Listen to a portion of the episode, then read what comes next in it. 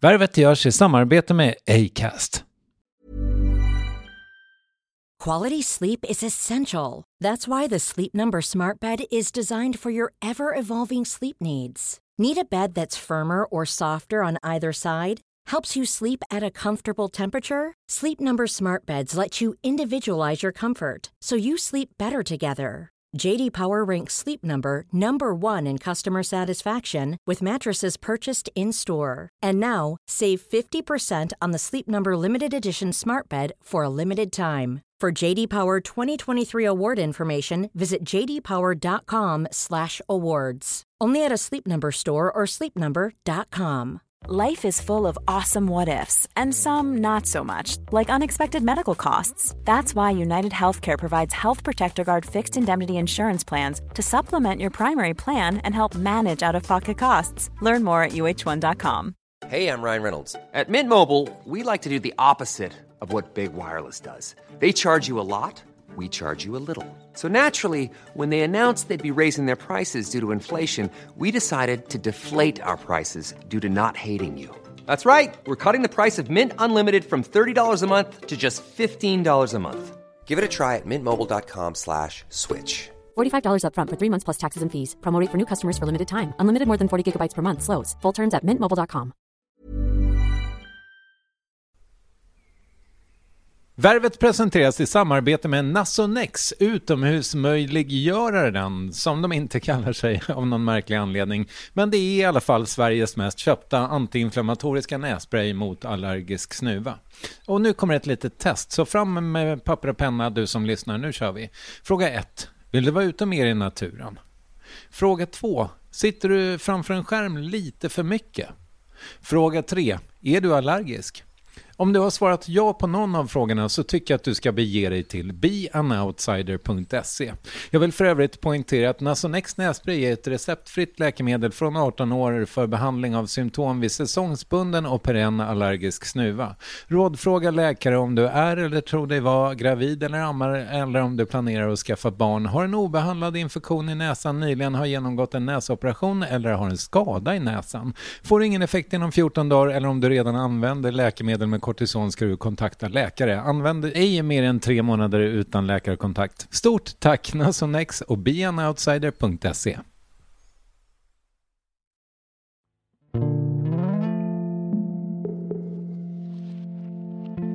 Men vilka är dina mörkaste tankar då? Men det är väl lite samma känsla att man inte... Att man inte hör hemma, alltså att man är liksom utanför. Och det är en skitjobbig känsla att leva med. För att man har ju kompisar, man har familj, man har barn och man har föräldrar liksom. Men ändå så känner man sig oftast, jag känner mig oftast mycket, mycket ensam. Och det är liksom, det är mitt svartaste hål.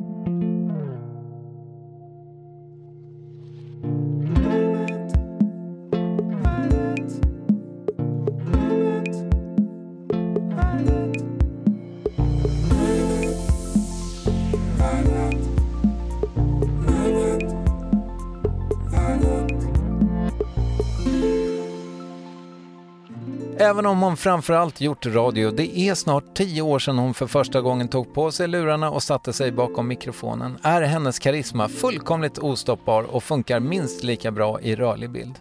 Och hur hon överhuvudtaget hamnade i eten efter uppväxten i Landskrona, det ska vi prata om strax.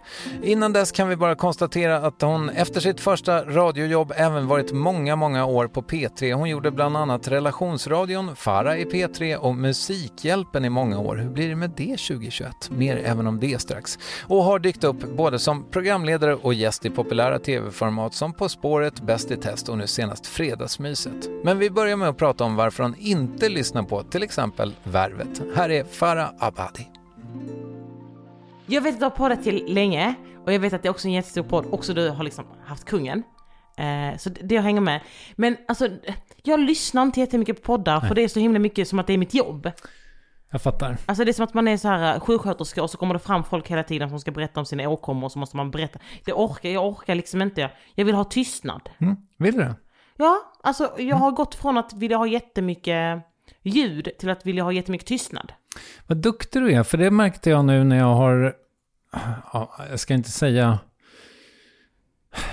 jag ska inte ta u-ordet i min mun, men det är har varit lite för mycket tycker jag. Mm. Och då känner jag att när jag kommer hem och lägger mig på soffan så tycker jag att det är så jävla jobbigt ifall det inte är någonting som låter. Ja. Så då, alltså igår satt jag till och med på en hockeymatch tror jag. Du kollar inte på hockey annars? Nej, jag hatar det. Eller jag är helt ointresserad. Ja. Men bara för att det skulle vara någonting bara. Nej men alltså jag har ju också vuxit upp med tre systrar. Ja.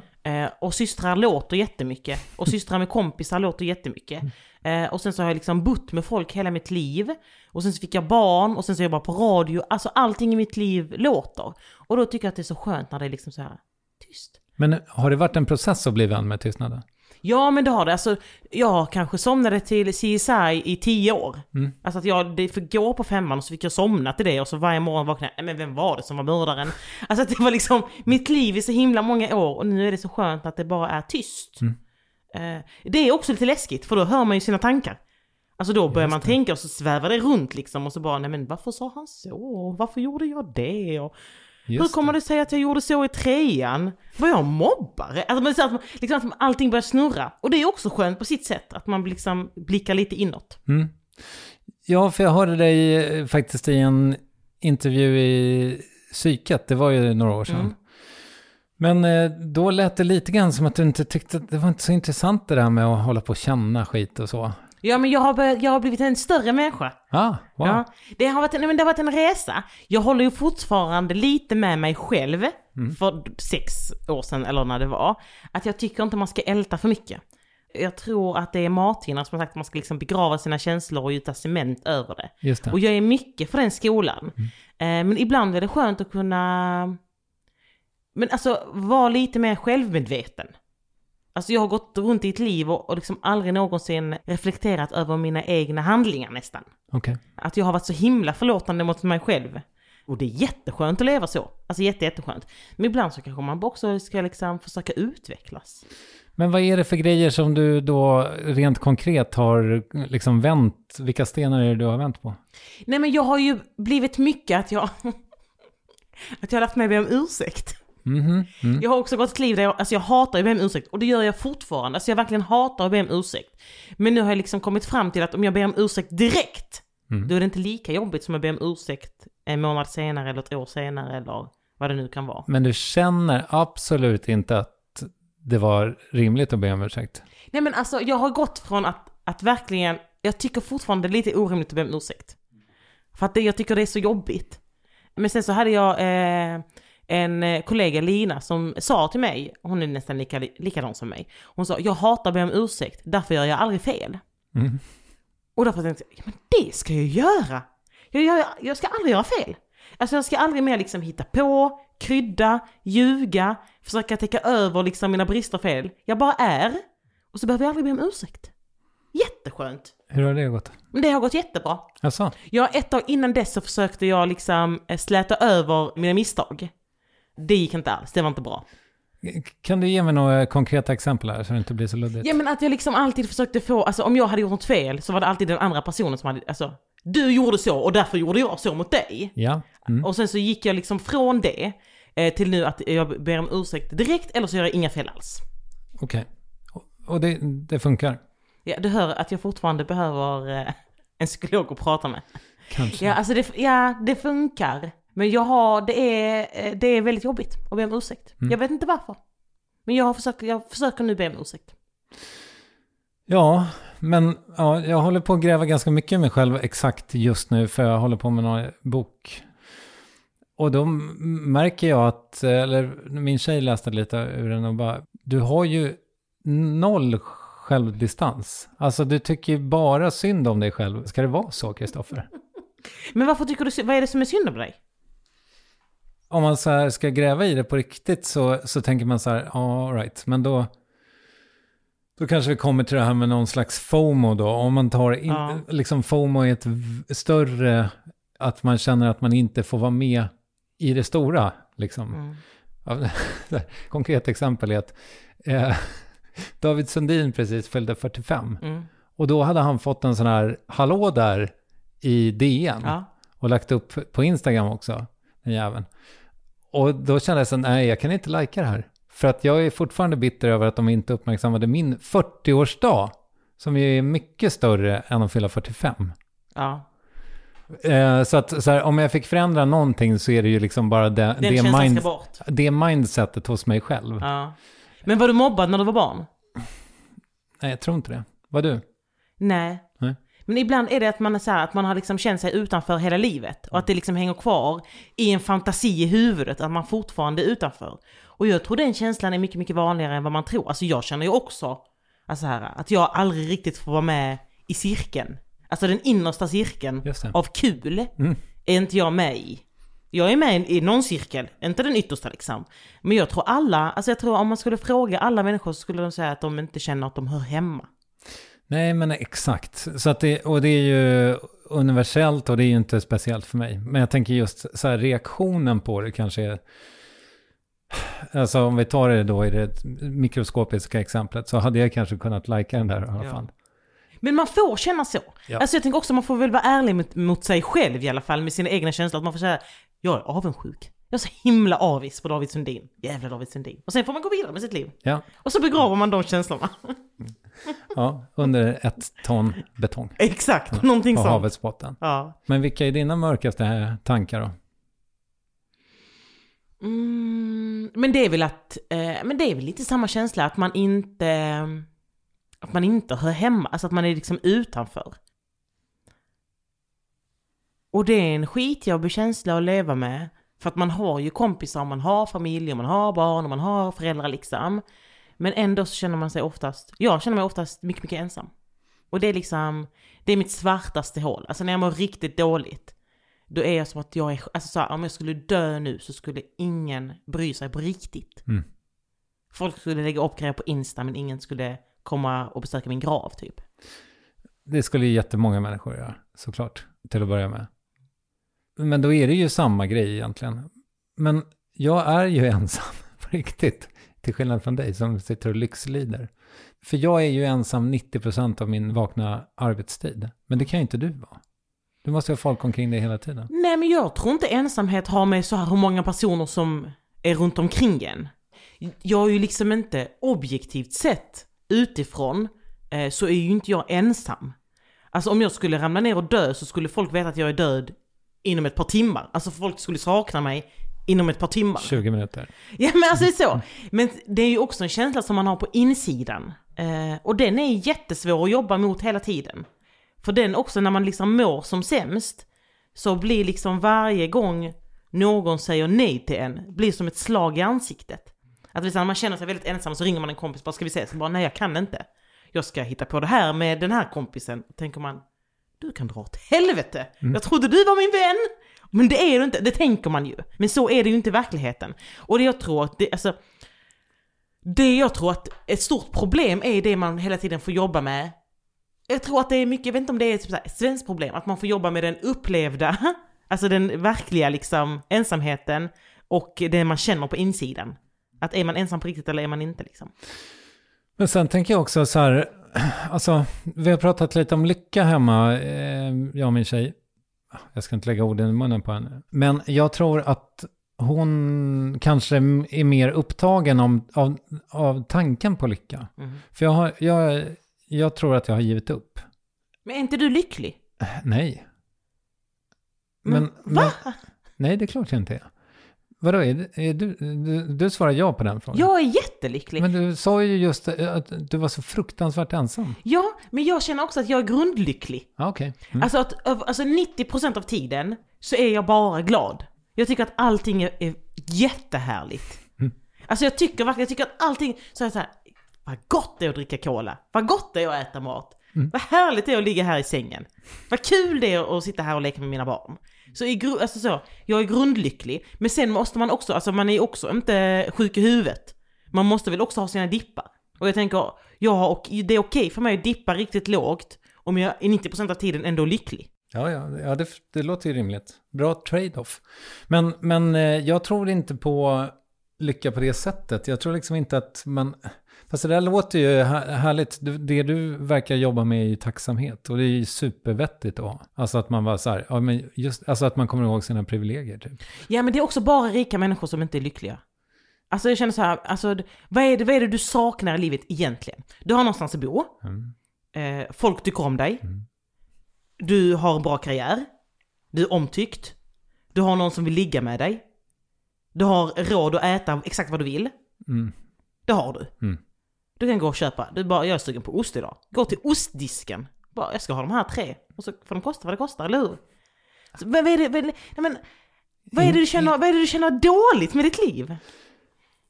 Nej, men det, nej, det är inte det. Nej, jag, jag bara menar att jag tror inte att jag är liksom...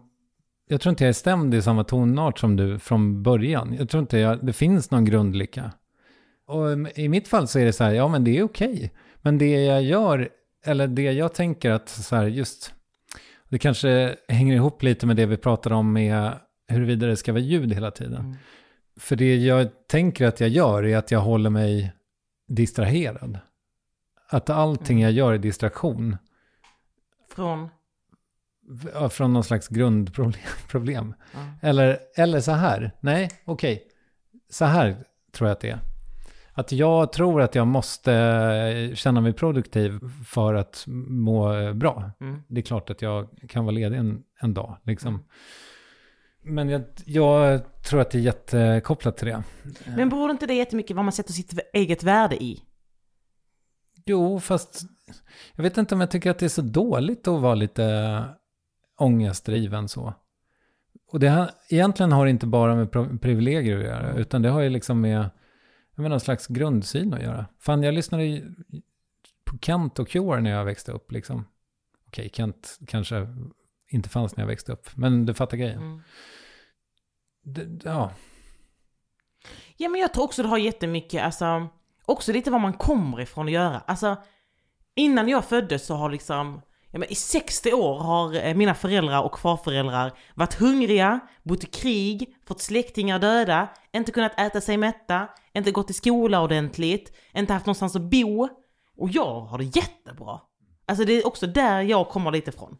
Alltså, här, jag har någonstans att bo, jag kan äta vad jag vill, jag bor jättebra, alla är glada, ingen kommer dö, ingen kommer bombas. Det går skitbra för mig. Alltså liksom det var det mina föräldrar drömde om när de fick mig. Det var därför de kom till Sverige, för att jag liksom skulle bo här och känna så här. Och det är ju jättebra, de har lyckats jättemycket. ja men vad fint att du liksom mår bra. Mm. Det är ju underbart. 90% av tiden. Ja, exakt. Nu, jag kommer framstå som så jävla bortskämd nu. Nej men vet du vad? Det är också okej. Men om man, om man fattar det själv så tycker jag att det är okej. Om man fattar att man är bortskämd. Om man fattar att ens problem är riktiga problem för en själv. Men kanske också löjliga om man kollar på jordens Ja, alla ja. invånare. Ja. Men om man är medveten om det så tycker jag att det är okej. Men det värsta som finns är att man går runt och så är man omedveten om hur man beter sig, varför man beter sig så. Eh, och kan inte se ett större perspektiv än, än själv. Ja, nej men jag, och sen tror jag också, alltså, jag älskar mitt liv också. Alltså jag tycker allting, alla komponenter är toppen. Det är bara det att jag förväntar mig inte att, jag, eller, jag vaknar i och för sig varje morgon och är riktigt glad över att jag ska få dricka kaffe Är inte det en härlig och känsla? snusa. Alltså, Men jag tror också, det här måste jag också säga, jag tror att de absolut flesta känner som dig. Hur? Ja men att man är liksom så här att man inte riktigt, alltså är det här allt? Är det här lycka? Alltså vad, vad ska jag känna? Fast varför, men nej, ja men vet du Farah, jag tror vi måste sluta hålla på så himla mycket med det här med lycka. Ja. Jag tror, jag, jag håller med dig. det är inte liksom, det är, lycka är inte grejen. Nej. Skit i lyckan. Bara Då leva. den kommer. nej.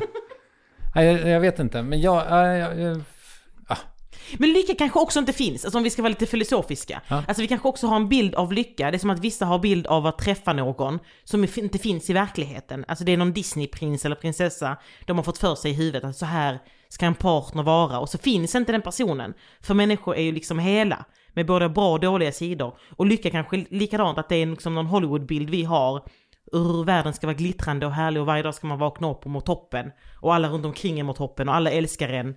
Liksom. Men så, så är ju inte lycka. Lycka är kanske också att vakna upp och bara så här, kaffe och snus alltså. Mm. Fan vad nice det kommer bli. Jo, men jag tror det. Eh, Det är, det är de små tingen, va? Ja. Fan, nu för de som lyssnar på allt, ursäkta, men eftersom du inte gör det så kör jag Ja, bara. jag kör, kör.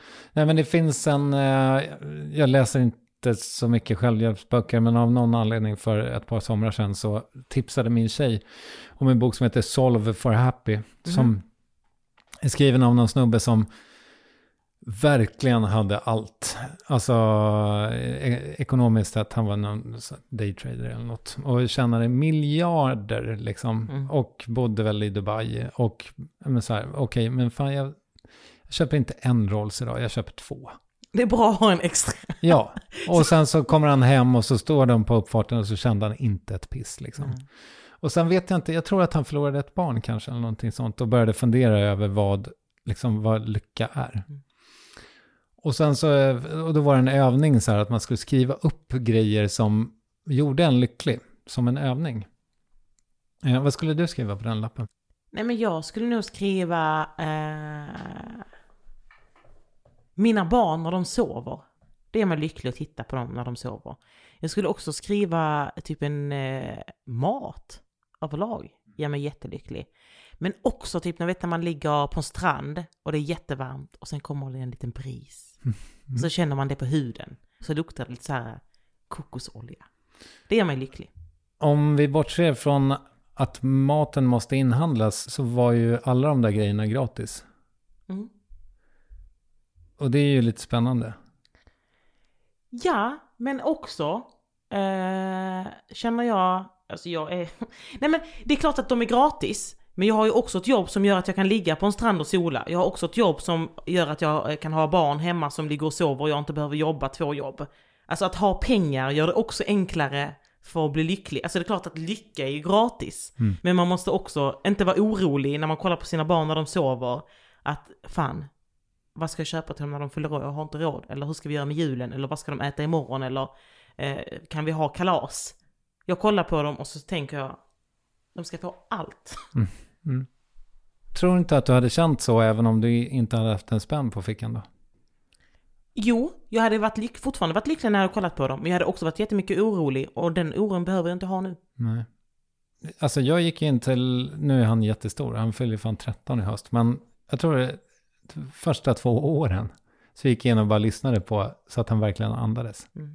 Men ditt senaste kom 2020? Ja, exakt. Hon är snart nio månader. Ah, wow. Liten ju. Pytteliten. Men det är ingen sån, du är inte rädd för sömnapné eller vad det heter? Nej, alltså min kille är ju jätterädd för det. Så att, eh, men vårt första barn var vi ändå lugna. Men eh, juni när hon kom så eh, blev hon förkyld direkt när hon föddes. Okej. Eh, och då fick eh, min sambo panik, gick och köpte andningslarm. Mm. Men jag har inte, nej, jag, alltså det är klart att det kan vara så här, nu har inte låtit på en timme, nu får du gå och kolla. Och jag tvingar ju alltid min sambo gå och kolla, för att jag är rädd för att hitta henne död. Så att han måste alltid gå och kolla. Eh, men det är klart att man är rädd för det. Men man är ju också, alltså jag kommer ihåg med mitt första barn Zacke, när jag var gravid med honom. Eh, och så ringde jag min mamma och jag bara, jag är så orolig. Alltså det är så jobbigt. Jag bara tänker på alla sjukdomar han kan få, allt som kan hända, om vi krockar med bilen, alltså vet allting. Hon bara, ja så kommer det vara resten av livet. Alltså, hon liksom, det var liksom ingenting så här, det löser sig, det är bara så. Hon bara, nej nej, så kommer det vara resten av livet. Och då var jag så här, okej men då får jag börja lära mig att det här, så här kommer det kännas resten av livet. Fast, fast det gör det väl ändå inte? Eller skulle du säga att det gör det? Alltså till och från så får man ju katastroftankar, Jo, får inte jo. du? Jo. Båda våra killar, eh, de- ska iväg och åka kickbike nu i Rålambshovsparken. Och då är jag ju livrädd såklart att Ja. det kan hända någonting. Men samtidigt så måste man ju låta dem ja, Ja. testa sina vingar. Men så kommer det väl kanske också kännas när de är 22 och ska åka eh, till Thailand. Bara, nej vi har inte så mycket pengar med oss nu, går vi ner här, det blir jätteroligt. Och äter svamp. ja men exakt. Ja, det är klart att man kan oroa sig. Men jag tycker liksom oron är ljusare nu. Det är en ljusare nyans. Ja okej, man är inte liksom, eh, alltså man är inte rädd för att de ska dö hela tiden. Precis. Ja, nu är man mer, mer rädd för att de ska bryta benen Ja. och sånt. Är du rädd att de ska bli rånade och sånt? Eh, det Slagna? Borde, det borde jag vara. Ja, Eh, men inte hittills. nej. Det kommer. Ja men det, alltså, jag blev ju så himla himla besviken eh, när jag var på ultraljud med mitt första barn Zacharias. Eh, och inte visste vad det var och de bara så här, det är en pojke. Jag bara, pojke? Va? Nej nej, vi födde bara flickor i min familj. Det måste ha sett fel. Och så bara så här, för jag hade liksom förberett mig mentalt på hur man uppfostrar en flicka. Där, du ska lära dig att slåss! Och du ska bara slå ner alla män som kollar på dig. Och så bara nu är det, nej, nu är det en kille. Jag vet- Jag vet inte hur man gör. Alltså när de sa att du ska få en pojke, jag bara, jag vet inte hur man tvättar snoppar. Alltså hur, hur, gör, hur gör man det? Jag vet inte. Jag har växt upp med bara tjejer. Jag har ingen aning. Alltså jag har inte sett en, en barnsnopp. Hur gör man då? Bara spruta lite med duschen så, nu är det tvättat. Va? Johan! Hjälp! Mm. Men eh, hur har det gått, tycker du? Men det har gått bra. Ja. Verkar bli en bra person. Jag verkar bli en bra person. Han är lite, lite mjuk. Ja. Eh, Men det är bra, mycket känslor. Eh, Men jag tänker att det är bra för killar att ha det. ja, kolla så bra det kan gå Ja, det kan oss. bli bra ja. Mm. Mm. Ja, men eh, det, det är mysigt att vara förälder ändå, på det stora hela. Ja, alltså eh, eh, 90% jättemysigt, 10% fucking fruktansvärt. Mm. Det verkar vara mycket 90-10 med dig. Ja men det måste vara 90-10. 90-10 tycker jag är bra ratio på allt. How would you like to look five years younger? In a clinical study, people that had volume added with Juvederm Voluma XC in the cheeks perceived themselves as looking five years younger at six months after treatment. Look younger, feel like you. Add volume for lift and contour in the cheeks with Juvederm Voluma XC. Reverse signs of aging by adding volume to smooth laugh lines with Juvederm Volure XC. For important safety information and to find a licensed specialist, visit juvederm.com. That's J U V E D E R M.com. Not for people with severe allergic reactions, allergies to lidocaine, or the proteins used in Juvederm. Common side effects include injection site redness, swelling, pain, tenderness, firmness, lumps, bumps, bruising, discoloration, or itching. There's a risk of unintentional injection into a blood vessel, which can cause vision abnormalities, blindness, stroke, temporary scabs, or scarring. Talk to a licensed specialist to find out if it's right for you.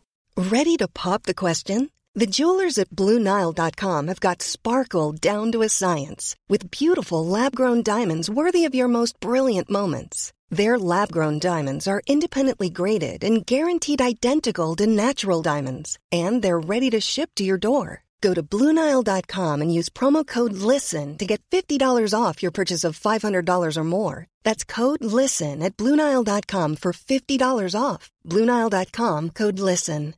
One size fits all seemed like a good idea for clothes Nice dress. Uh, it's a it's a t-shirt. until you tried it on. Same goes for your healthcare. That's why United Healthcare offers a variety of flexible, budget friendly coverage for medical, vision, dental, and more. So, whether you're between jobs, coming off a parent's plan, or even missed open enrollment, you can find the plan that fits you best. Find out more about United Healthcare coverage at uh1.com. That's uh1.com. Yes, ny sponsor. Värvet presenteras i samarbete med Sveabank. Och jag menar inte att ta ner stämningen, men dessvärre är ju lågkonjunkturen här, vilket innebär att de flesta branscher har det tufft och också väldigt många privatpersoner. Jag vet själv vad det är att ha en trasslig privatekonomi. Det var struligt i många år för mig och låg ofta post i hallen med trista logotyper i ena hörnet och jag hade också i flera års tid ett helt gäng betalningsanmärkningar. Och tyvärr är det nog många som har det svårt att få ihop till räkningarna just nu, som har hamnat i ekonomiskt trubbel. Och det är här Svea Bank kan kliva in med något som kallas skuldfinansiering. Där löser de skulder hos inkasso och till Kronofogden och till och med om Kronofogden vill sälja ditt boende har Svea Bank möjlighet att hjälpa till. I den här tjänsten får du en personlig handläggare som gör en grundlig genomgång av din ekonomiska situation, de tar kontakt med dina kreditgivare och när ett lån beviljats löser de dina skulder åt dig och samlar dem i ett enda lån med en avbetalningsplan som din ekonomi klarar av. För om du har hamnat i klister, du är inte ensam och kanske kan det här hjälpa dig. På svea.com skuldfinans kan du läsa mer. Tack Sveabank! Vad står det om dig på Wikipedia? Åh gud. Eh, född i Västervik tror jag. Mm. Stämmer det då? Ja det är jag. Ja. Född i Västervik. Inte bott där jättelänge. Nej. Mina föräldrar bodde i, eh, på någon flyktingförläggning, eh, tror jag. Antingen i Västervik eller precis utanför. Och där föddes jag. Wow, Sen flyttade vi till Jönköping. häftigt. Ja. Det står nog inte att jag flyttade till Jönköping. Nej, det gör det inte, det stämmer. Men eh, vad står det mer då? Alltså jag har ju läst den, jag ska inte ljuga. Eh, men det står nog att jag har lett Musikhjälpen ett par gånger. Mm. Så jag har jobbat på P3, Mm. eh, gjort lite tv-program. Sen står det inte, jag tror inte det står typ så här privatliv. Alltså jag är inte så känd att jag har fått en privatlivssektion. Nej, jag är ledsen. Nej. Mm. Nej men det är okej. Ja. Det är väl skönt eller? Ja, lite kanske. Sen så står det också eh, tidigare Eriksen Ja, jag var gift. med CH. Ja, Mm. tyskt. Ja, jag Eriksen. fattar. Mm. Men det är du inte längre. Nej det är jag inte längre. Nej. En grej som Wikipedia har missat Mm. är ju ditt och Ankan Johanssons eh, otroliga program Fredagsmyset som gick under våren. Ja, Ja. har du sett det? Ja. Ja. Vad tyckte du? Inte alla äppar. Inte alla, nej. Nej. Men eh, jag tyckte det var mysigt. Ja. Ja. Det var kanske mitt roligaste jobb att få jobba med Ankan. Ja, vad roligt. Men han är en eh, fantastisk människa. Även om du har gjort tv förut så var det liksom, det är ganska program, liksom programledigt programledande på något sätt Mm. ändå i Fredagsmyset. Är det stor skillnad att programleda i tv och radio tycker du? Ja, herregud. Det är så himla mycket lättare radio. Ja, okej. Nej men alltså, det, det finns ingenting som jag älskar mer än att jobba på radio. Eh, Men det är liksom, för det första så är det förlåtande. Man sänder så himla mycket timmar. Gör man fel så gör det ingenting. Är det någonting som är konstigt sätter man på en låt, man bara kör liksom. Folk älskar radio.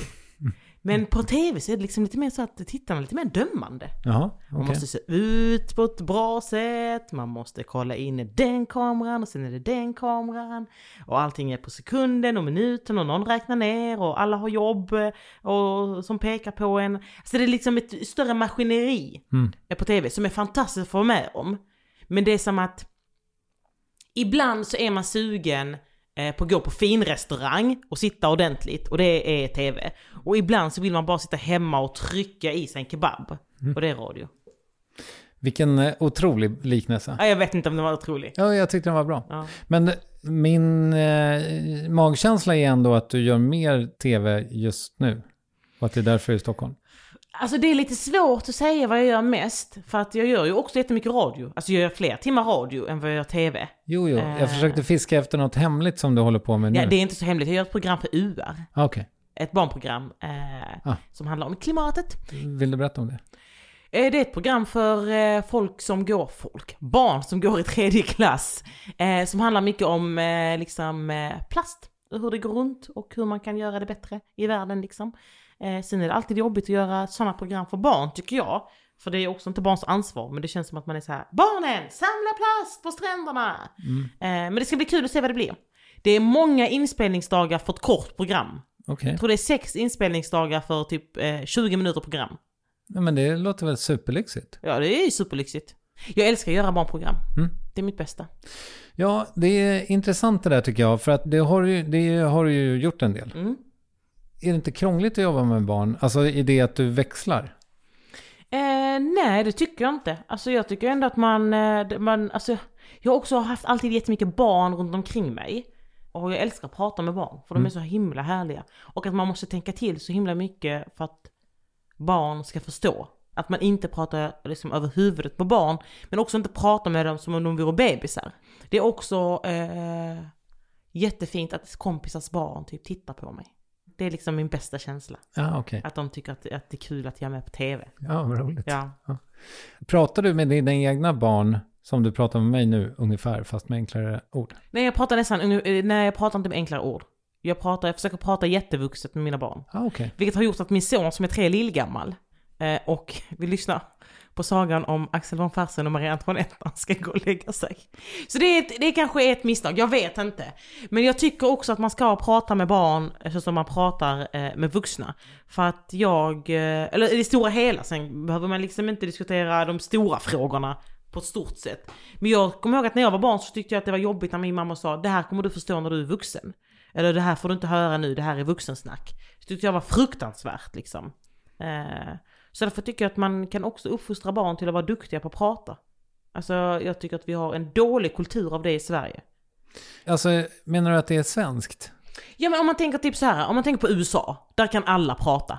Alltså så här, man intervjuar mannen på gatan, de har jättebra svar, det är kul, det är skoj, alla svarar långt. Man intervjuar mannen på gatan i Sverige, vad tycker du om detta? Ja, nej, det är väl bra. Alltså så här, jag tycker att man ska kunna vara uttrycksfull, man ska kunna prata med mycket ord och många känslor och eh, våga berätta vad man tycker och tänker. Det kanske är en, i mångt och mycket en kulturell grej också generellt. Alltså det är inte bara barn då. Men sen är det väl också att det är så himla mycket viktigare med muntlig framställan i amerikanska skolor. Att det är liksom... Ja men är det inte, alltså det borde vara viktigt alltid för sen så i Sverige så kommer man upp och sen ska man gå på en arbetsintervju och prata om sig själv. Och det är liksom det värsta folk vet, att gå på en arbetsintervju och prata om sig själv. Mm. Att det liksom är ett skämt så här, eh, tre bra grejer med mig och tre saker som jag borde bli bättre på. Eh, att man liksom inte ens kan, man vet liksom inte ens hur man ska uttrycka sig. Nej, Är jag hård? Nej, jag tycker du, du är rak. Vi ska prata om din rakhet Ja. snart också. Men eh, för jag tror jag, jag vet inte ens om jag tog det beslutet när jag blev förälder att jag så här, jag kommer inte prata så här med min son. Jag kommer inte Nej göra men det. det är bara. löjligt. Ja, det är ju någonting med det Ja. Men alltså, jag vet att det är ett barn men det känns ju lite förminskande mot barnet. Ja, det gör det ju. Ja, men det är väl Alltså, det. Också att när folk tittar på en så tänker man du är ju korkad. Varför pratar du så med ditt barn? Du, Mm. ehm, hur har du det på Sveriges Radio? Eh, det är inte jätte, jättebra men inte jättedåligt. Ah, okej. Just nu är vi i något mellanläge. Ja, Eh, Du har blivit- Det har varit jättedåligt. Nu är Ja. det på väg upp igen. du har blivit petad från P3? Alltså jag vet ju inte. Nej, Alltså ingen har ju petat mig. nej. Ingen har ringt mig. Ingen har mejlat mig. Nähä. Och sagt så här, vet du vad? Det är slut på P3 nu. Men de la ner ett program i alla fall. De la ner mitt program. Mm. Jag fick en ny tjänst. De la ner den nya tjänsten innan jag började. Vad var det för ny tjänst som Ja, du men jag skulle fick? typ resa runt i Sverige och, och göra grejer så här. Petra skulle satsa på att vara ute i landet, vilket låter ju skitkul. Ja. Eh, sen så blev det inte så. Men har du känt, eh, för att du har väl ändå varit en väldigt uppskattad profil på P3? Eh, ja, alltså det har jag väl känt ändå att jag har varit och det har varit skitkul att göra program. Alltså jag har fått göra de absolut roligaste programmen som jag eh, hade inte ens kunnat fantisera om. Alltså relationsradion var liksom lycka att göra. Eh, och sen Farre P3, helt fantastiskt. Eh, Musikhjälpen är svinkul. Jag har ju liksom fått göra alla drömprogram som finns att göra på P3. Och det är jag ju lätt, jättelycklig över. Men hur kändes det då när, för någon hörde ju väl av sig och sa att Farah i P3 eh, ska läggas ner? Ja men det, då, och då var det så här, Farah P3 kommer att läggas ner, men du kommer få den här tjänsten. Svinkul! Okej, Sen blev det inte den här tjänsten. ja, jag fattar. Och då var det ingen som ringde och sa det. Men du har inte liksom glanat på att lämna? Jag älskar Sveriges Radio. Okej. Alltså jag älskar Sveriges Radio så himla, himla, himla mycket. Eh, det är liksom eh, som en pojkvän som har ignorerat mig ett tag. Men jag är fortfarande, jag är kär i honom och älskar honom. Okej. Så jag kommer inte göra slut. Fast är det inte det du Du ska... tycker att jag ska göra slut? Ja, Är det inte, alltså, om det hade varit en pojkvän så hade jag ju sagt du får ju dumpa honom så kommer han ju komma tillbaka. Oh, du, kommer- Oj, du tänker så? Ja. Mm. Nej men jag, jag älskar att gå in på Sveriges Radio Malmö och träffa mina kollegor och sitta där och dricka kaffe och, och så gör man något radioprogram och så är det så himla lyxigt att få vara där. Och så älskar alla andra också radio. Och så är det public service som jag älskar. Mm. Och han är så himla snygg. Och han är liksom snäll ibland när han tar hand om mig och ibland köper han. Nej, men det, jag förstår hur det låter. Men jag älskar Sveriges Radio. Ja. Jag vill aldrig sluta. Nej. Och nu är du på P4 istället? Ja, nu är jag på P4 och jag älskar P4 för P4 älskar mig. Mm. Det är min målgrupp, folk som lyssnar på P4. Mm. Eh, nej men så nu gör jag Karlavagnen på tisdagar, vilket är eh, så jävla kul. Alltså det är så skitkul att sitta där på kvällen eh, och prata med folk. Nu pratar vi om detta och så ringer de in och så pratar vi. För det där är ju, det var någon kanske till och med som erbjöd mig att göra det. Och Sa så- du nej? Nej, jag sa ja såklart. Ah, okej. Men ja, sen hörde jag inget mer. Nej, det, det är så vi jobbar på Sveriges Radio. Ja. Eh, men vad, för jag tänker mig att det borde vara rimligt, ganska svårt att känna att man har någonting att tillföra till alla som ringer. Karlavagnen och Ring P1, jag tycker folk som leder det, kudos till er för så himla svårt att ha något vettigt att säga om husvagnspolitiken på Öland. Eh, och sen i nästa sekund tycka till om humledöden i Norrland. Ja, fast nu försöker vi också, eller jag försöker ju välja ämnen. Jag får ju vara med och välja Ja, ämnen. Mm. Och då tar jag ämnen som jag tycker är roliga. Alltså som jag brinner lite för och känner, alltså här finns någonting. Och du kanske gör lite research inför också? Så Nej, du kan, nej. det finns inte, Okej. alltså nej. Nej. Det ska vara liksom spontant. All right. Det ska vara, det, ska, det behöver inte vara så mycket, jag behöver inte kolla upp det här, liksom inget ring P1. Det här är också mycket människor som vill prata. Och ringer man en kompis och har något att prata om så har ju inte den personen gjort research. Nej, nej, det är sant. Nej, det... Så då är den personen en riktig person. Och det är det jag försöker vara liksom. Så det viktiga är helt enkelt att du bara lyssnar? Ja. Ja, och feedbackar lite. Mm. Kommer du ihåg eh, för en stund sedan när jag sa att vi skulle återkomma till din tydlighet? ja. Jag tycker vi gör det nu. Vad, vill, vad har du att säga till mig nu? Nej, men för att när jag liksom läser in mig på dig och lyssnar på dig och sådär så, så tänker jag att du är... Eh, nej, jag sa faktiskt rakhet förut. Ja, det sa du. Ja. Och jag tänk, men det är liksom så här, lite tuff ibland och rak och så här, ja men kanske nästan hård. Ja, okej. Mm. Och var kommer den sidan ifrån? Hänger det ihop med det här tror du som vi har pratat om hela den här nästan timmen vi har suttit? Eh, ja. Alltså det är klart att jag är liksom lite tuff och hård. Eh, och tydlig. Skulle jag vilja flika in. Just det. Eh, men jag förstår inte varför inte fler kan vara så. Alltså jag förstår inte varför inte det här är normen. Jag tycker folk är för mjuka och för veliga. Bara bestäm, bara säg någonting. Mm. Och sen har jag fått lära mig med tiden att folk är olika. Och det har varit svårt. Eh, men jag tycker liksom det, är- jag tycker det är skitjobbigt att folk inte kan bestämma sig. Mm. Bara bestäm dig. Ja, men det man då tar med sig lite grann av att lyssna på dig i några timmar är ju så här, okej, ingen trampar på fall. Eh, nej, fast det är också inte så. Alltså jag blir ju också trampad på och då blir jag så oerhört ledsen. Ja. Alltså det blir så himla, alltså jag känner mig så himla, himla, himla ledsen när jag känner att någon har gjort något fel mot mig eller varit taskig. Eh, med meningen. Mm. Alltså så här, nu ska jag vara taskig mot Fanny, nu ska jag säga något elakt som får henne att bli ledsen. Och det har jag liksom, när jag blir riktigt ledsen så tar det jättelång tid för mig att komma tillbaka. Eh, vilket gör att jag inte vill känna den känslan. Eh, och det är också skitsvårt liksom. Och jag har typ, jag känner så här. När man träffar någon ny person. Det kan vara en kollega, det kan vara en partner, det kan vara vem som helst. Och de gör någonting som är taskigt. Alltså de säger något så här, jag kollar på dig och säger så här. Gud vad ful skjorta du har, tänk att du ändå valde, alltså så här, något sånt. Då tycker jag att man ska flippa ut. Tycker att man ska bli to- skogstokig. Okej, För då behöver man bara vara det en gång. okej. Och sen kommer de aldrig göra så emot en igen. Nej. Och så kan man liksom bara leva så. Sen tycker jag också man ska säga till folk som är taskiga. Så alltså det, det tycker inte jag var snällt. Det var inte okej att du sa så. Och jag kan också behöva den ibland. Men hur många gånger har du gått hem och varit lite ledsen för att någon har sagt någonting? Tusen kanske? Ja. Visst är det en fruktansvärd känsla? Mm, Hade det inte varit eh, skönare om du hade kunnat eh, stå upp lite för dig själv? kanske. ja. Jag vet inte vad det här leder mig till, men ja, jag har, alltså... Jag kommer ihåg, vi var på ett bröllop. Jag, mina tre systrar och eh, min mamma. Och jag har en syster Nor som är jätteblyg. Alltså det, hon är som en fågelunge. Första gången hon liksom tittade ut bakom mammas rygg så var hon kanske fem.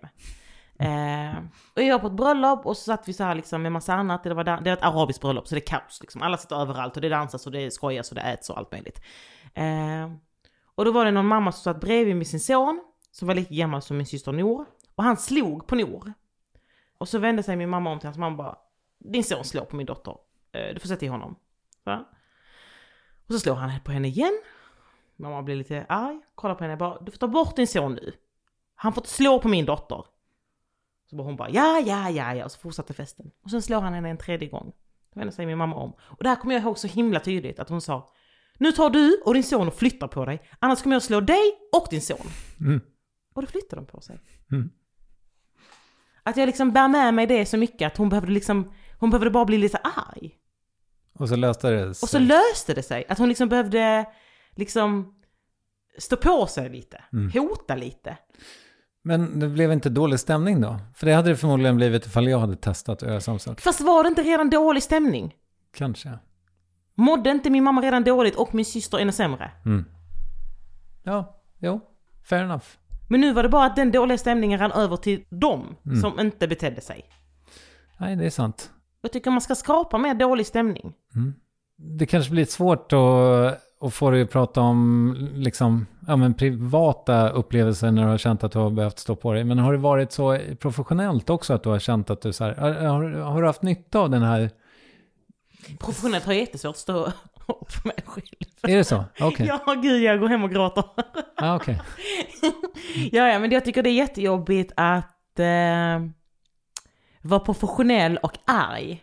Alltså typ på en kollega eller arbetsgivare eller något sånt. Att det är ju jätte, jättejobbigt. Eh, att då går jag hellre hem och gråter. Och så går jag hem och säger till min sambo, nu är jag jätteledsen.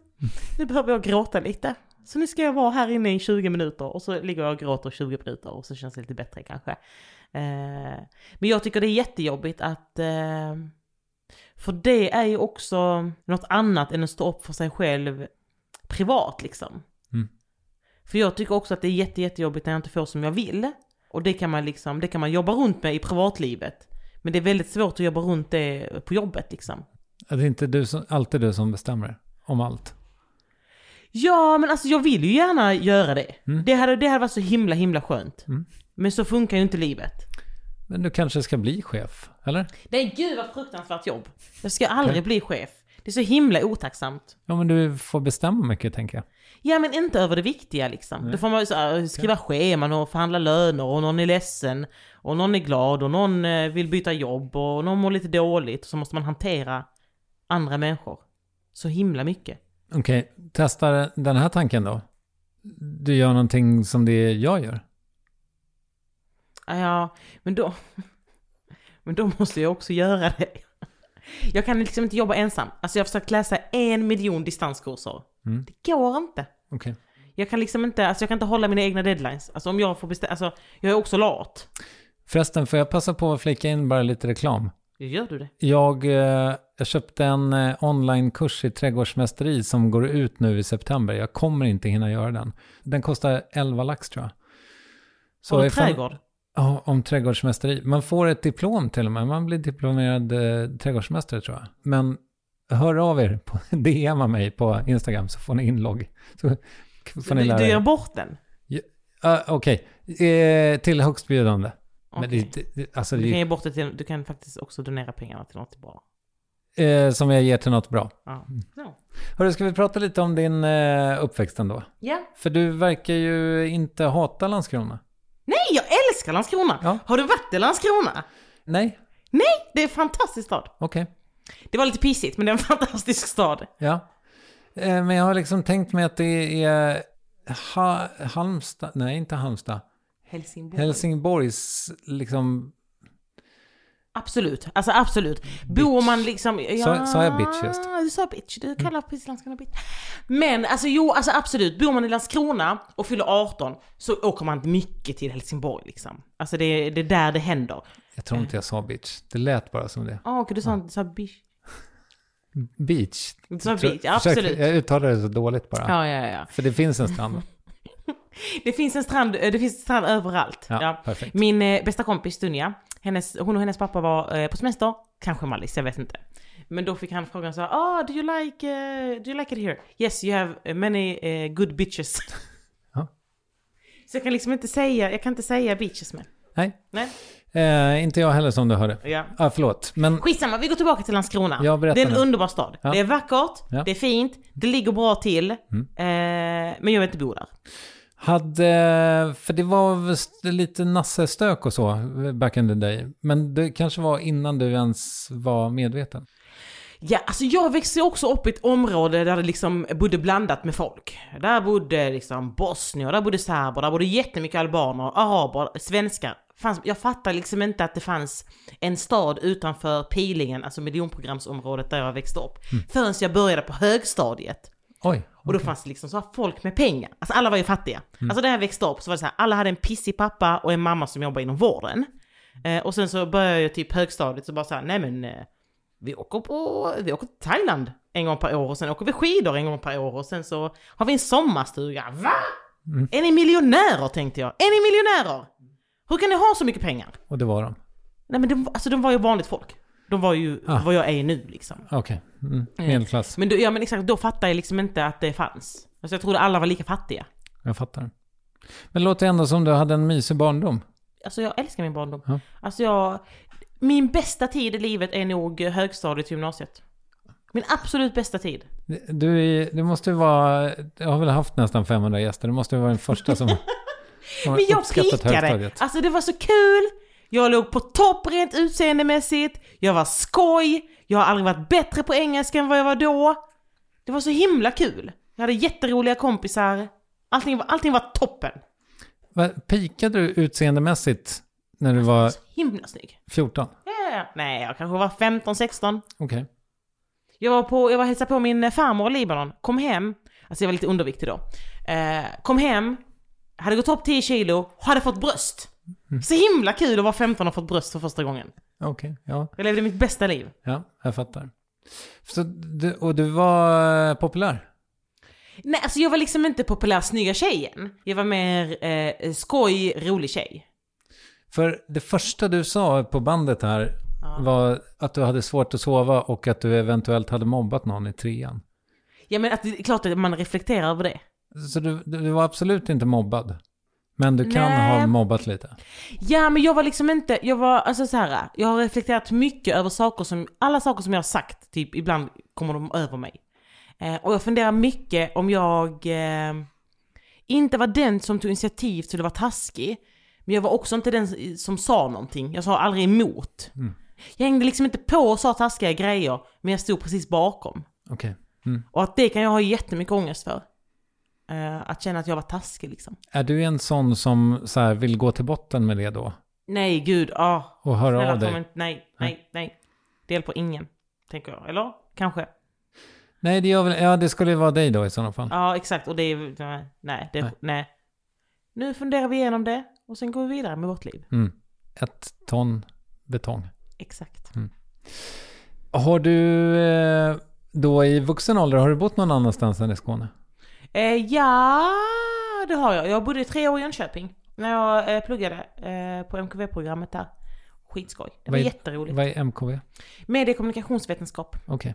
Och det var där du blev programledare? Nej, gud. Jag läste PR och marknadskommunikation. Aha. Så efter jag gick ut eh, högskolan så jobbade jag som marknadskoordinator. Right. Gjorde annonser, gjorde lite hemsidor, lite sånt. Det var inte kul. Nej, vet du vad? Nu lät det som att jag hade gjort så slarvig research, men jag vet att du hade jobb som du inte gillade. Ja, nej, men jag, Alltså. nej men jag gillar inte alls.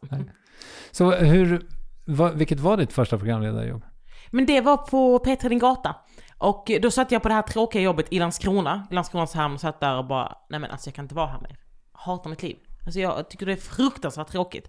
Så då sökte jag alla jobb som jag kunde hitta på Arbetsförmedlingen. Alltså alla jobb som kom ut, som hade någonting med det jag eh, tyckte var kul, sökte jag. Och så kom det upp ett jobb så här. Och vad, vad tyckte du var kul?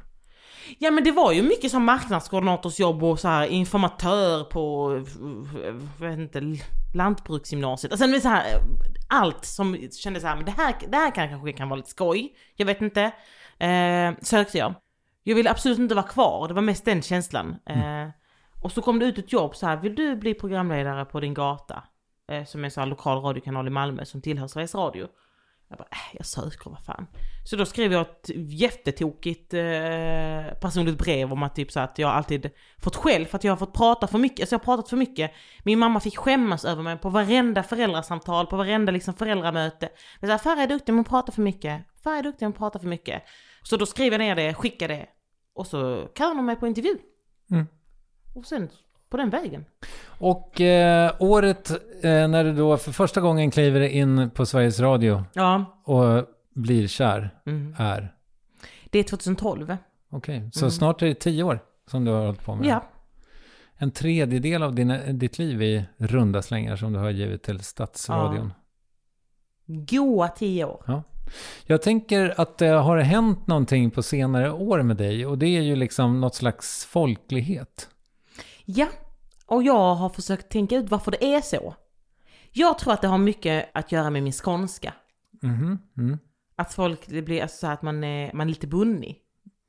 På ett härligt sätt. Alltså, okej. Vill du att jag ska förklara för dig vad jag tror? Ja, förklara du först och så kan jag, eh, ja, mm, gör det, gör det. Så här. När man då sätter dig i På spåret eller Bäst i test eller Musikhjälpen eller eh, på P4. Ja, då är det... Dels så är det två superbra boxar som checkas att du är tjej. Nej, tre. Tre. Dialekten och ett utländsk klingande namn. Ja. Kanon för mångfalden. Ja, gud, ja. Men sen har vi ju charmen. Tycker jag är charmig? Jag vet, jag kan sätta på den och av den. Är det så? Ja, gud. Kan Så du vara ocharmig en stund? Ja, herregud. Nej, men ja, alltså, det är jag hemma hela tiden. Att min kille är tillsammans med mig. Att han står ut med det? Ja. Nej men alltså jag kan ju- jag är ju, alltså jag tror jag är grundcharmig, sen måste man liksom, så kan man inte vara så här hela tiden. Nej, men om man hade gjort en SIFO-undersökning så tror jag många svenskar hade svarat att ditt leende och skratt är något av det härligaste vi har. Känn, känn- Känner du det? Eh, ja, ja. Eller så här, jag, alltså, jag är ju också en glad skit. Mm. Och jag tror också att det syns. Alltså det här, alltså det är klart att man kan sätta på och av skärmen lite grann. Men jag är ju också glad. Jag tycker också det är kul. Jag tycker livet är roligt. Mm. Jag tycker om att ha kul. Ja, men då är det ju så här, jag kan, jag kan inte fatta att du inte får programleda alla tv-program som Det finns. är så gulligt. Men det måste ju SVT också fatta. Ja, ja, Eller? kanske någon gång. Nej men alltså, ja jag kan ju hålla med dig. Alltså jag tror också att jag, jag känner att jag, min målgrupp är ju, eh, alltså den som älskar mig mest, den som älskar mig mest, det är liksom män som är eh, typ 45 till eh, evigheten. Mm, det, det, Ja, det, men och, och då är min analys är så här, eh, jag ser ut som en arab, pratar som en skåning. Och man kan vara båda två, det, för jag är ju väl båda två. Men att det blir så här, ah, hon är så exotisk, ah, hon är så charmig, och hon är så härlig. Att liksom, jag jag liksom tickar in som du säger mycket boxar. Och det är väl härligt? ja, det är härligt. Om man nu vill vara boxar, vilket alla är. Ja, så är det väl någonstans. Men, men alltså det är väl bara att tacka och ta emot tänker jag. Ja, gud ja. Jag är jätteglad, jag älskar mitt jobb. Många människor som håller på med ungefär det vi håller på med sitter och skriver liksom programförslag efter programförslag och försöker liksom utveckla nya grejer och sådär. Har du också gjort det? Nej. Nej, aldrig. Nej. Men jag är... Alltså... För det första så tycker jag att det, alltså jag blir, jag tycker det är svårt. Jag tycker det är jätte, jättesvårt att komma, alltså här, nu ska jag komma på ett helt nytt program. Eh, jag är nog bättre på att programutveckla. Alltså, här, alltså jag får en idé och sen så jobbar jag med den och så blir det liksom bra. Men vänta, är inte det exakt samma sak? Nej men jag liksom, jag, jag, är, jag har liksom svårt att komma på idén. Ah, Okej. Alltså själva liksom kärnan, det här ska vi göra. Men om någon säger till mig så här, det här ska vi göra. Så bara, ja så här kan vi göra. Eh, men jag är kanske inte alltid så bra. Vänta, var det där, är det så det går till att vara bra på att programutveckla? Att man säger ja, så där kan vi göra. Det är allt Nej, som men- krävs. Ja, men jag har, jag, mm, jag, tycker också, jag tycker också det är för jobbigt för att det blir också jobbigt om jag får ett nej. Okej. Mm. Men då ska det väl vara ett kollektiv? Du har ju massa superkreativa människor runt omkring dig. Och jag ska vara ärlig, jag orkar inte. Nej, okej. Jag orkar inte. Nej. För det som jag tänker ändå är så här, om du vred om min arm Ja. och tvingade mig att säga vad jag skulle vilja göra ifall Ja. jag fick en timme på SVT, Ja. så skulle jag ju kunna berätta det. ja, men då gör jag det nu. Ja, men jag skulle jättegärna ha en talkshow. Fast Mm. jag skulle vilja, alltså så här, men, men jag måste få ta ner det lite. Alltså dels så ska jag inte ha lika många gäster som Skavlan till exempel. Nej. Och sen måste det finnas en, det kan inte bara vara kul och glatt som Mm. i, i Helenius hörna liksom, utan något slags större spännvidd kanske. Jag vet inte exakt vad jag skulle göra med den där timmen, men om jag får den, då lovar jag att jag kommer på Men något har du aldrig blivit erbjuden den? Nej. Men vad skulle du göra med timmen? Mm. Du får lägga den var du vill i veckan också. Men jag hade liksom velat... Om jag hade fått en timme så hade jag velat göra ett program där jag åker och träffar alla mina kusiner. Ah, För jag tror jag har hundra stycken. Som bor överallt i hela världen. det är Som tio jag inte säsonger. har träffat. Ja, exakt. Det, är liksom, det finns. Men det är så här, kusiner som jag aldrig har träffat, kusiner som jag inte pratar samma språk med, kusiner som liksom, som jag inte visste fanns. Pratar du arabiska? Ja. Så eh, några av dem, Men vissa är födda i Tyskland med liksom Ah, okej. så här, en tysk förälder så har de bara sig tyska och någon är i Frankrike. men hur Och... kan det här vara dina kusiner? Det är min mammas syskons barn. Hur många syskon är de? Min mamma har, ehm, vad hon vet, 16 syskon. Ah, Okej, mm, ja. Eh, och min pappa har väl 8 eller 9. Ja. Och du vet, det är helsyskon och det är halvsyskon och det är från pappas sida och mammas sida. Alltså jag började i skolan, så var det en kille som började som hette Ibbe. Så gick jag hem och så berättade jag, så bara, ah, han har börjat min klass. Ja, ja, det är din kusins kusin, säger hon. Och jag bara, vad menar du? Ja men din pappas halvbror har en halvbror som inte din pappas släkt med och det är hans barn. Ja okej så.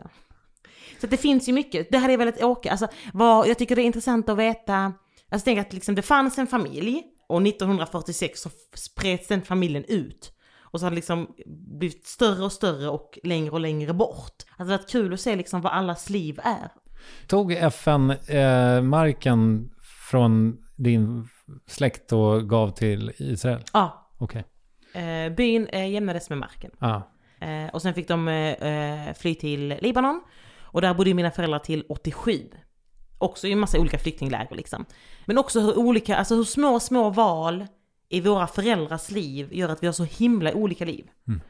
För bor man här i Sverige och har en svensk familj så ser ju nästan ens livssituation nästan likadan ut för kusinerna. Alltså det är liksom, det, man kommer liksom lite från samma.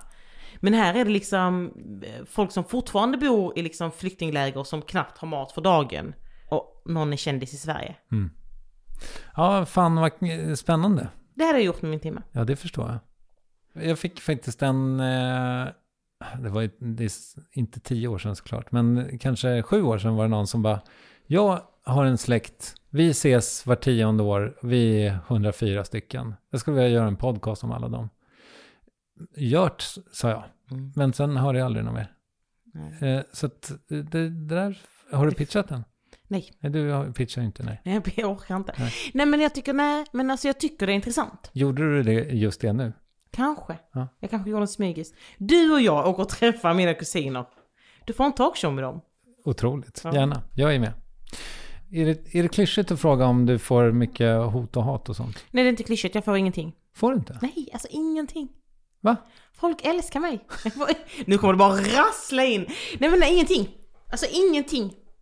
Wow. Ingen, alltså en gång i halvåret så kanske det är någon som skriver på Insta typ så här. Jag tycker du är störig. Jag tycker inte om dig. Och då säger jag jag tycker inte om dig heller så du kan dra från mitt kommentarsfält. Ja. Så drar de därifrån. Eh, nej men det är ingenting.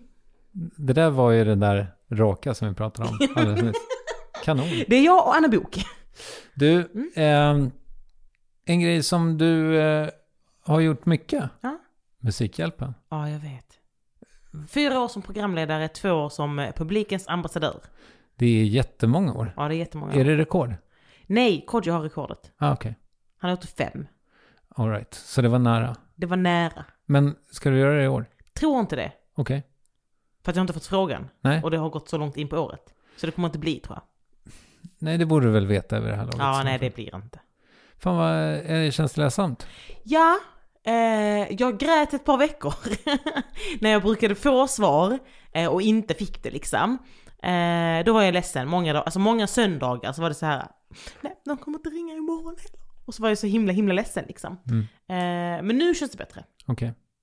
Men ah, säger det här någonting om någonting att du liksom, alltså kan inte någon ringa och berätta det? Eh, jo, det gör de väl så småningom när det är klart liksom. Mm. Eh, men nej.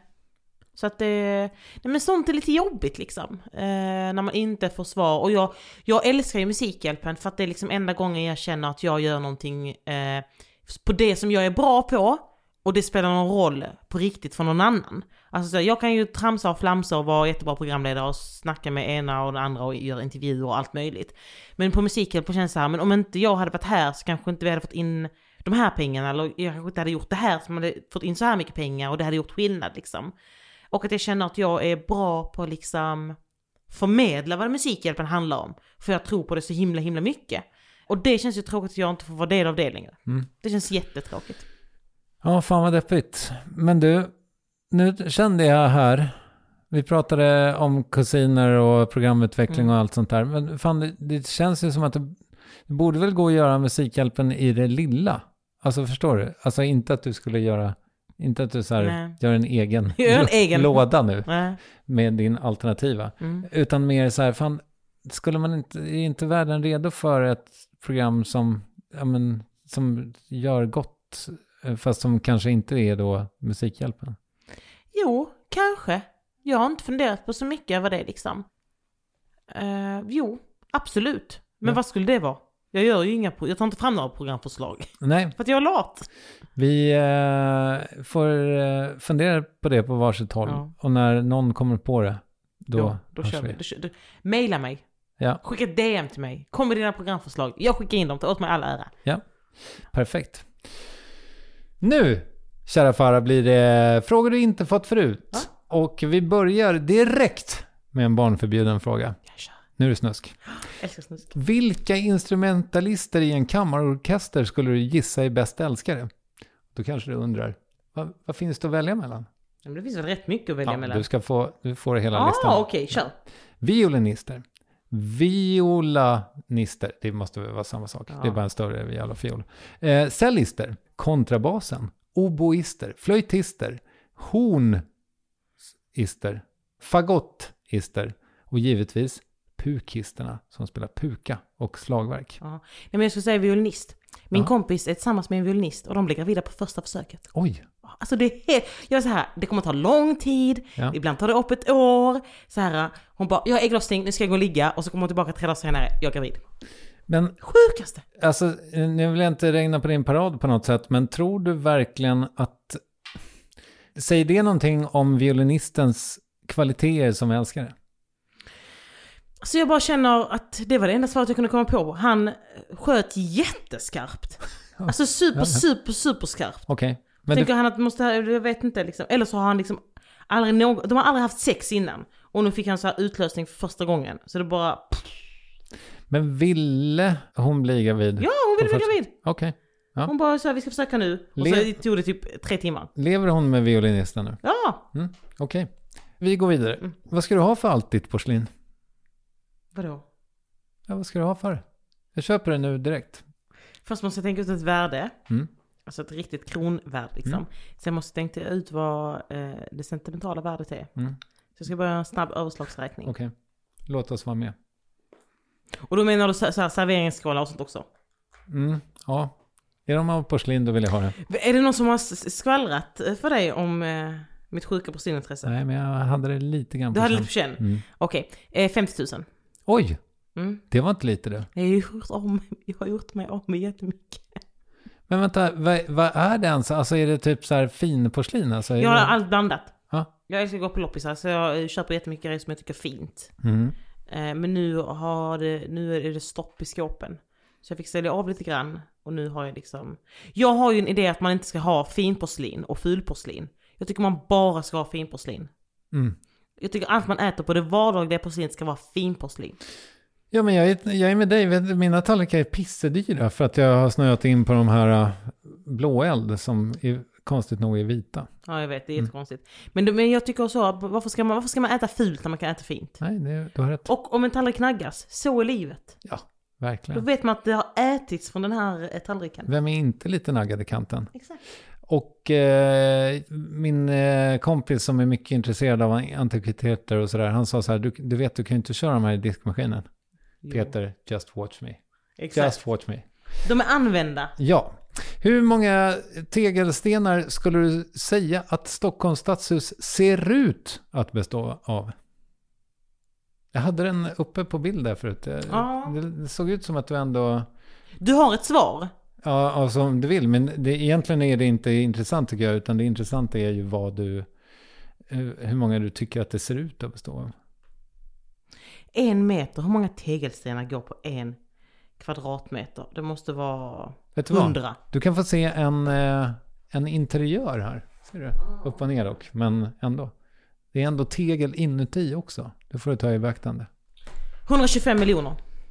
Ja, det var ju... Eh, eh, eh, eh, tack. Okej, men det var fel. Det var jättefel. Jag tror att det är typ 8 miljoner. Ja, okej. Men det var ändå... Det var ändå liksom rätt härad. Jag skulle mycket väl ha kunnat säga 425 000. Nej, det, nej, det är. Tyckte du eh, om de här frågorna du inte hade fått förut? Nej. Va? Men jag tycker inte om att få frågor som inte jag kan svara på. Och frågor som man inte fått förut har man ju aldrig funderat på. Nej. Så då har man liksom inget svar som man bara kan spotta ur sig. Men vet du vad? Ja. Du gjorde det med bravur. Du tyckte det? Ja, herregud ja. Hörru, Mm. nu pratade vi lite om drömgig och sådär, men vad vet du om din framtid? Inte jättemycket. Nej. Eh, det är väl så i den här branschen, att man inte vet så mycket. Vilket också är nice. Mm. Alltså jag kan tycka jag är helt okej med det. Alltså jag tänker också att man alltid måste ha typ en plan B. Mm. Att om, jag, om det här inte funkar, om det här livet på radio och tv inte funkar, så får jag väl bli samtalsterapeut eller? Skulle du kunna bli, men du, du är ju kanske lite för... eh, Det skulle gå så snabbt i terapin med dig. Att var så här, någon börjar berätta om sitt problem. Så, Skärp dig! ja, exakt. Men behöver inte, ibland känner jag att folk behöver höra det. kanske. Alltså du kommer och så får jag säga nu får du skärpa dig. Ja. Eller så här, hur ska jag göra? Gör slut. Mm. Nej, det kommer jag inte göra. Nej, men om du säger så här, ah, jag, jag har träffat en tjej men eh, jag, jag vet inte, hon är jättebra men jag vill inte ligga med henne. Gör slut! Så. Ja, ja okej. Eh, men Tarek Taylor och du, ni, har, ni ska inte göra något eller? Nej, varför det? Det bara känns som att han så här, han är så het nu. Och sen så rör ni er där i Malmö. Ja. Och liksom, Jag älskar Tarek Taylor, han är en fantastisk människa. Mm. Har du träffat honom? nej, men du, vet du vad? Vad? Alltså efter den här succégrejen han gjorde på SVT. Han kan ju hänga med och laga mat till dina kusiner. Istället för att jag ska ha talkshow med dem. Bytte du, det är därför du aldrig fått ett program på SVT, du bara byter ut dig själv. Alltså det här var jättebra men du vet Carina Bergfeldt, hon hade gjort det så himla mycket bättre. Ja, kanske. Ja, ja, eh, men hon har inte så, ja, eh, många spännande kusiner. Eh, hörru, vill du hälsa till någon? Men vem ska jag hälsa till? Inte vet jag. Okej, till Martin eh, Söreskog och Fredrik Lindeborg då. Perfekt. Stort tack för att du kom hit. Tack!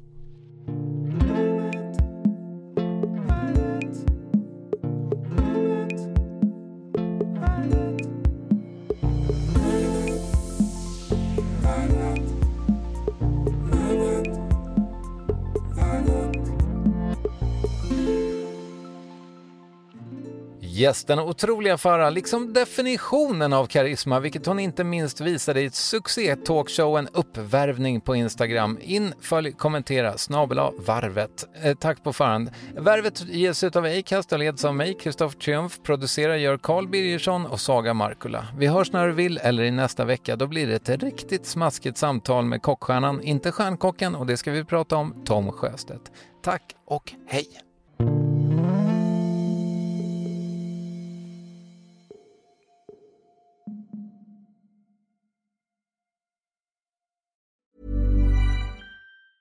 Hi, I'm Daniel, founder of Pretty Litter. Did you know cats tend to hide symptoms of sickness and pain? I learned this the hard way after losing my cat, Gingy. So I created Pretty Litter, a health monitoring litter that helps detect early signs of illness by changing colors, saving you money and potentially your cat's life. Pretty Litter is veterinarian developed, and it's the easiest way to keep tabs on your fur baby's health right at home. Go to prettylitter.com and use code ACAST for 20% off your first order and a free cat toy. Terms and conditions apply. See site for details.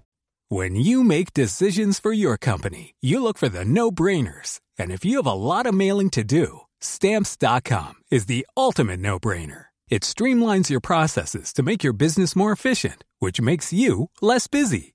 Mail checks, invoices, legal documents, and everything you need to keep your business running with stamps.com. Seamlessly connect with every major marketplace and shopping cart. Schedule package pickups and see your cheapest and fastest shipping options from different carriers with rates up to 89% off USPS and UPS rates. And with the stamps.com mobile app, you can take care of mailing and shipping wherever you are. Make the same no-brainer decision as over 1 million other businesses with stamps.com. Sign up with code program for a 4-week trial plus free postage and a free digital scale. No long-term commitments or contracts. That's stamps.com. Code program.